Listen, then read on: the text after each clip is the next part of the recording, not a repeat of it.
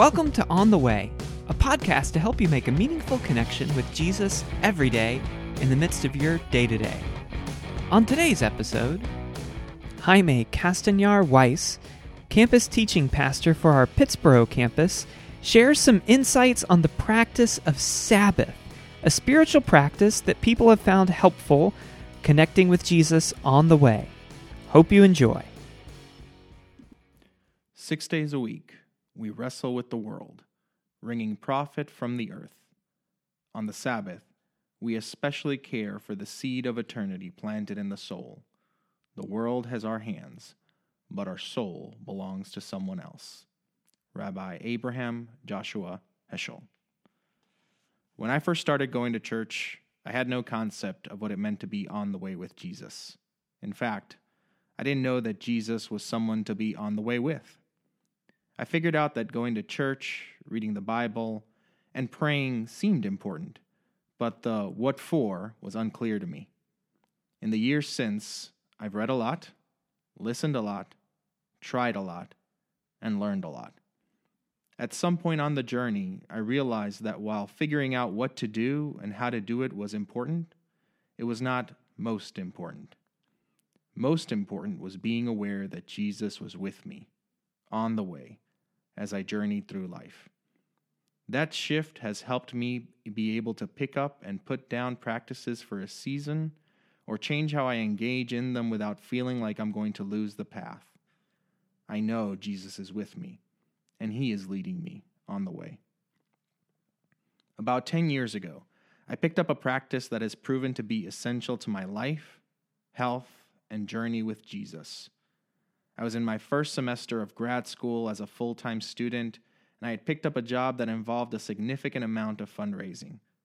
Lydia and I were still relatively new to the mainland U.S. and were actively involved in our local church. It was one of the busiest times of my life, and it was then that I sensed Jesus inviting me to practice Sabbath. Don't murder.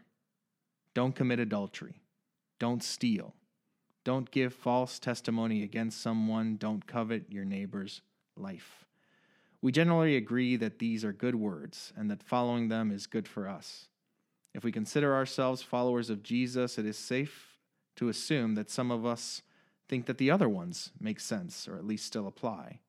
Have no other gods. Don't make idols to worship. Don't misuse the Lord's name.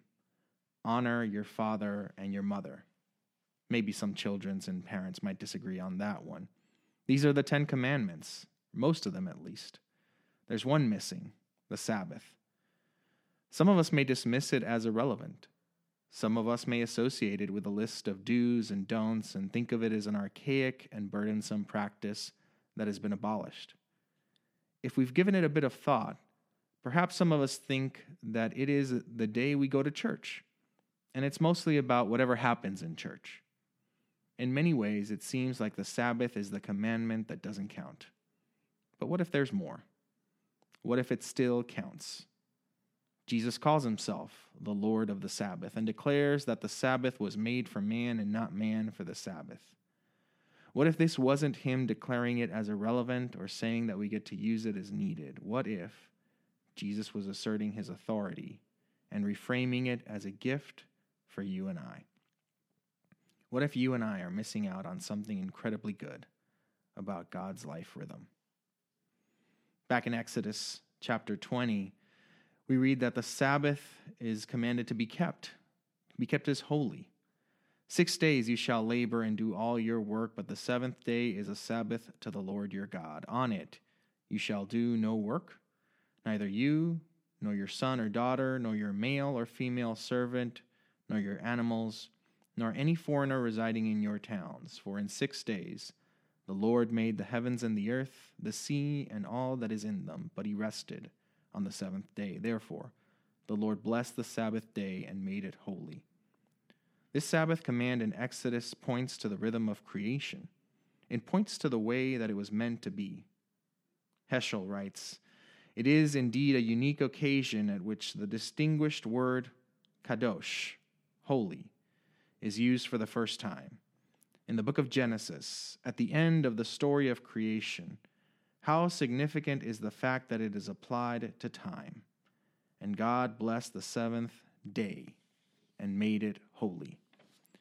There is no reference in the record of creation to any object in space that would be endowed with that quality of holiness.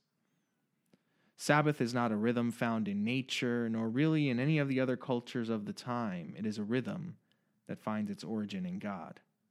It points to a God who finishes his work and reminds us that we are neither God nor higher than God.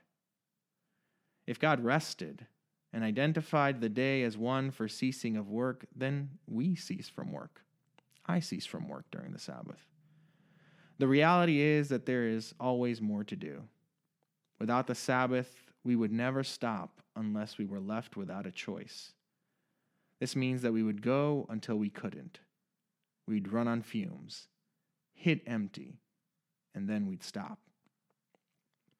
What if instead of our lives being marked by cycles of depletion and refueling, they were marked by abundance and overflow? What if we never had to hit empty?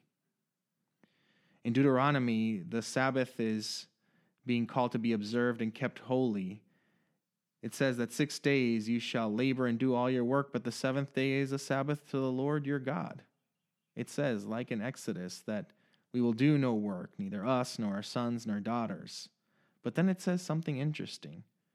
Remember that you were slaves in Egypt, and that the Lord your God brought you out of there with a mighty hand and an outstretched arm. Therefore, the Lord your God has commanded you to observe the Sabbath day. The Sabbath command in Deuteronomy points to the act of liberation, salvation, freedom. It is meant to teach us what it looks like to be free. It also challenges our desire to be valued by what we do. Because we can control what we do, therefore we think we can earn our worth or value. This belief is a trap. It is slavery. And God invites us into freedom, not just from an endless cycle of work and toil, but from the lie that we are what we do. Finding our worth in our productivity breeds comparison which can lead to dissatisfaction. Being invited by God to practice the Sabbath in a season where I was busiest tested this for me. Part of what it meant is that when there was more to study, when there was more to read, when there was more to write, when there were more calls to make, more Bible studies to write, more students to pray for, I stopped and remembered that my value was not in what I did, but in the fact that I was made by God. And it's been joyful to delight in that freedom, in the freedom that it brings that to know that even if there comes a day when I can produce nothing else with my hands or with my mind or with my words, I am still valued and still loved by God. Entering into the Sabbath is an act of spiritual resistance because it goes against what is accepted wholeheartedly by our society, and even in some ways by our churches. Overworking is fraught with liabilities, yet celebrated when it produces desired results. We value hard work, but we've equated working hard with working always. And it is time to call that out for the lie that it is and proclaim the good news that we can work hard and we can also receive rest without sacrificing one for the other. For me, the Sabbath looks like different things, different weekends. Sa- Saturday is usually when I take my Sabbath, but on every Sabbath, I try to keep a few components in mind. Maybe these will be helpful for you. I've taken them from the work of Pete Scazzero and Emotionally Healthy Spirituality, and you can find them online. During the Sabbath, I stop, I rest, I delight, and I contemplate or reflect. To stop means that I cease all work, and that includes unpaid work. Stopping helps me remember that I have limits, and it gives me space to recognize my limits. It also reminds me that the rising and the setting of the sun does not depend on me. I do not hold all the world in my hands. Now, a reminder sometimes we think of work as only the things that we can get paid for. And that breeds a false dichotomy. It's actually unhelpful because it excludes good things that are actually work. For example, thinking of work as only that which we can be paid for devalues the efforts of children, the retirees, and those unable to be employed or those who've chosen to be unemployed. It also presents a challenge in setting the boundaries needed in order to enter into Sabbath rest. What does Sabbath look like for a retiree? Or what does Sabbath look like for a child? If it's only work that we're paid for, we rob people of the opportunity to enjoy it. In Sabbath, I stop all work that feels like I do that I do it in order to produce something. If I do it in order to produce something, I stop. During the Sabbath, I rest. And that doesn't only mean sleep, although it certainly includes it. It means that I say yes to that which replenishes and restores me. Uh, actually, sleeping has been a component that I've enjoyed including in the Sabbath, particularly in the area of naps. I didn't grow up being a napper. And one of the things I've enjoyed about practicing the Sabbath is that I've discovered how good it is to take a nap in the middle of the day sometimes. It's actually made me regret all the naps I passed up growing up. To rest, I choose the things that restore me as well. Sometimes it means I linger in conversation with Lydia or with friends. Sometimes it means that I simply sit and take longer to enjoy my coffee. Uh, related to rest sometimes is delight. To delight means to enjoy yourself, and in the Sabbath, I try to enjoy myself.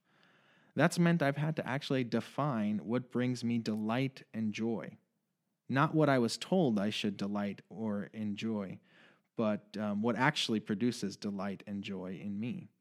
I participate in celebrating the world that God created and the gifts He gives us. Some of the things that bring me delight during the Sabbath are cooking. During the Sabbath is one of the times where I love to turn on the grill and usually throw on some steaks and then just sit down and enjoy good food that I made with my hands. I love that. Actually, during the Sabbath, one of the things that I find delight in is cleaning. Uh, oftentimes, I clean because there's something urgent coming for which the house needs to be clean. For example, small groups on Tuesdays. But sometimes during the Sabbath, I like to clean because nothing is coming.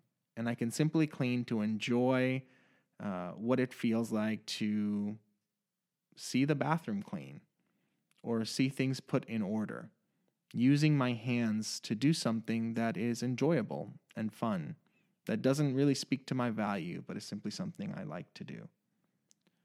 During the Sabbath, I contemplate and reflect. It's important, and it's one of the things that distinguishes the Sabbath from simply a day off. It gives me an opportunity to draw close to God and frame the day in light of who God is and how He made me. Sabbath is a manifestation of God's love. During a Sabbath, I can focus on the ways God's love is shown to me, the ways it's been shown to me in the week that's passed, and the ways I long for it to be shown to me in the week that is coming. Sometimes I do it in traditional ways, like worship and prayer. Sometimes I journal. Sometimes I also do it in less traditional ways, Sometimes I find that I can contemplate the face of God when I spend time with a friend, when I participate in art or craftsmanship, sometimes even when I'm enjoying a delicious meal. One of the things I've appreciated about the Sabbath is that I find God sometimes in unexpected places. It catches me by surprise. Slowing down on the Sabbath gives me the space to receive that.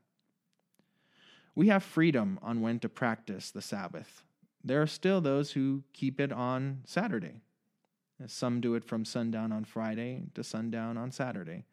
Some people observe it on Sunday as part of the observance of the Lord's resurrection. One of the things I've enjoyed or that's been freeing about practicing the Sabbath is knowing that nobody does it perfectly and that perfection is not the goal. Most people don't fret about how perfectly they receive a gift. They focus more on the gift, the gift giver, and the gratitude. I found that's been helpful for me as I've sometimes stumbled through Sabbath and felt like I didn't do it well. I'd rather wait in anticipation for the next one, knowing that God isn't taking it away and he isn't upset at me, and I turn in gratitude towards him. Sabbath is going to look different for me at different life stages, and I look forward to discovering what will change and what will stay the same. The Sabbath has been for my good.